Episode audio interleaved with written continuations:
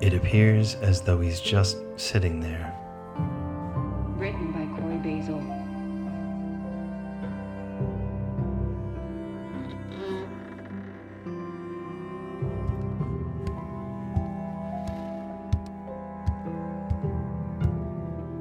I chase the perfect sentence around the cluttered, abandoned hotel, floor after floor of what was sought after yesterday. I chase under beds, in corners, drawers, and blank books stacked haphazardly along the wall.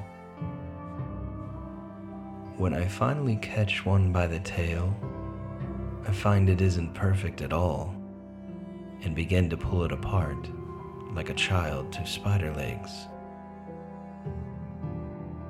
I cross out words that mean too much, words that don't mean enough.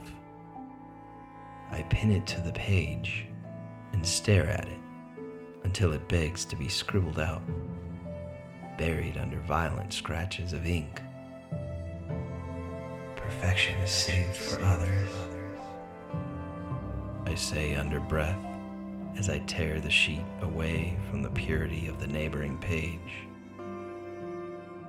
I toss the mangled sentence to the ground, grab my flashlight, and walk the dark halls again in search of the perfect sentence.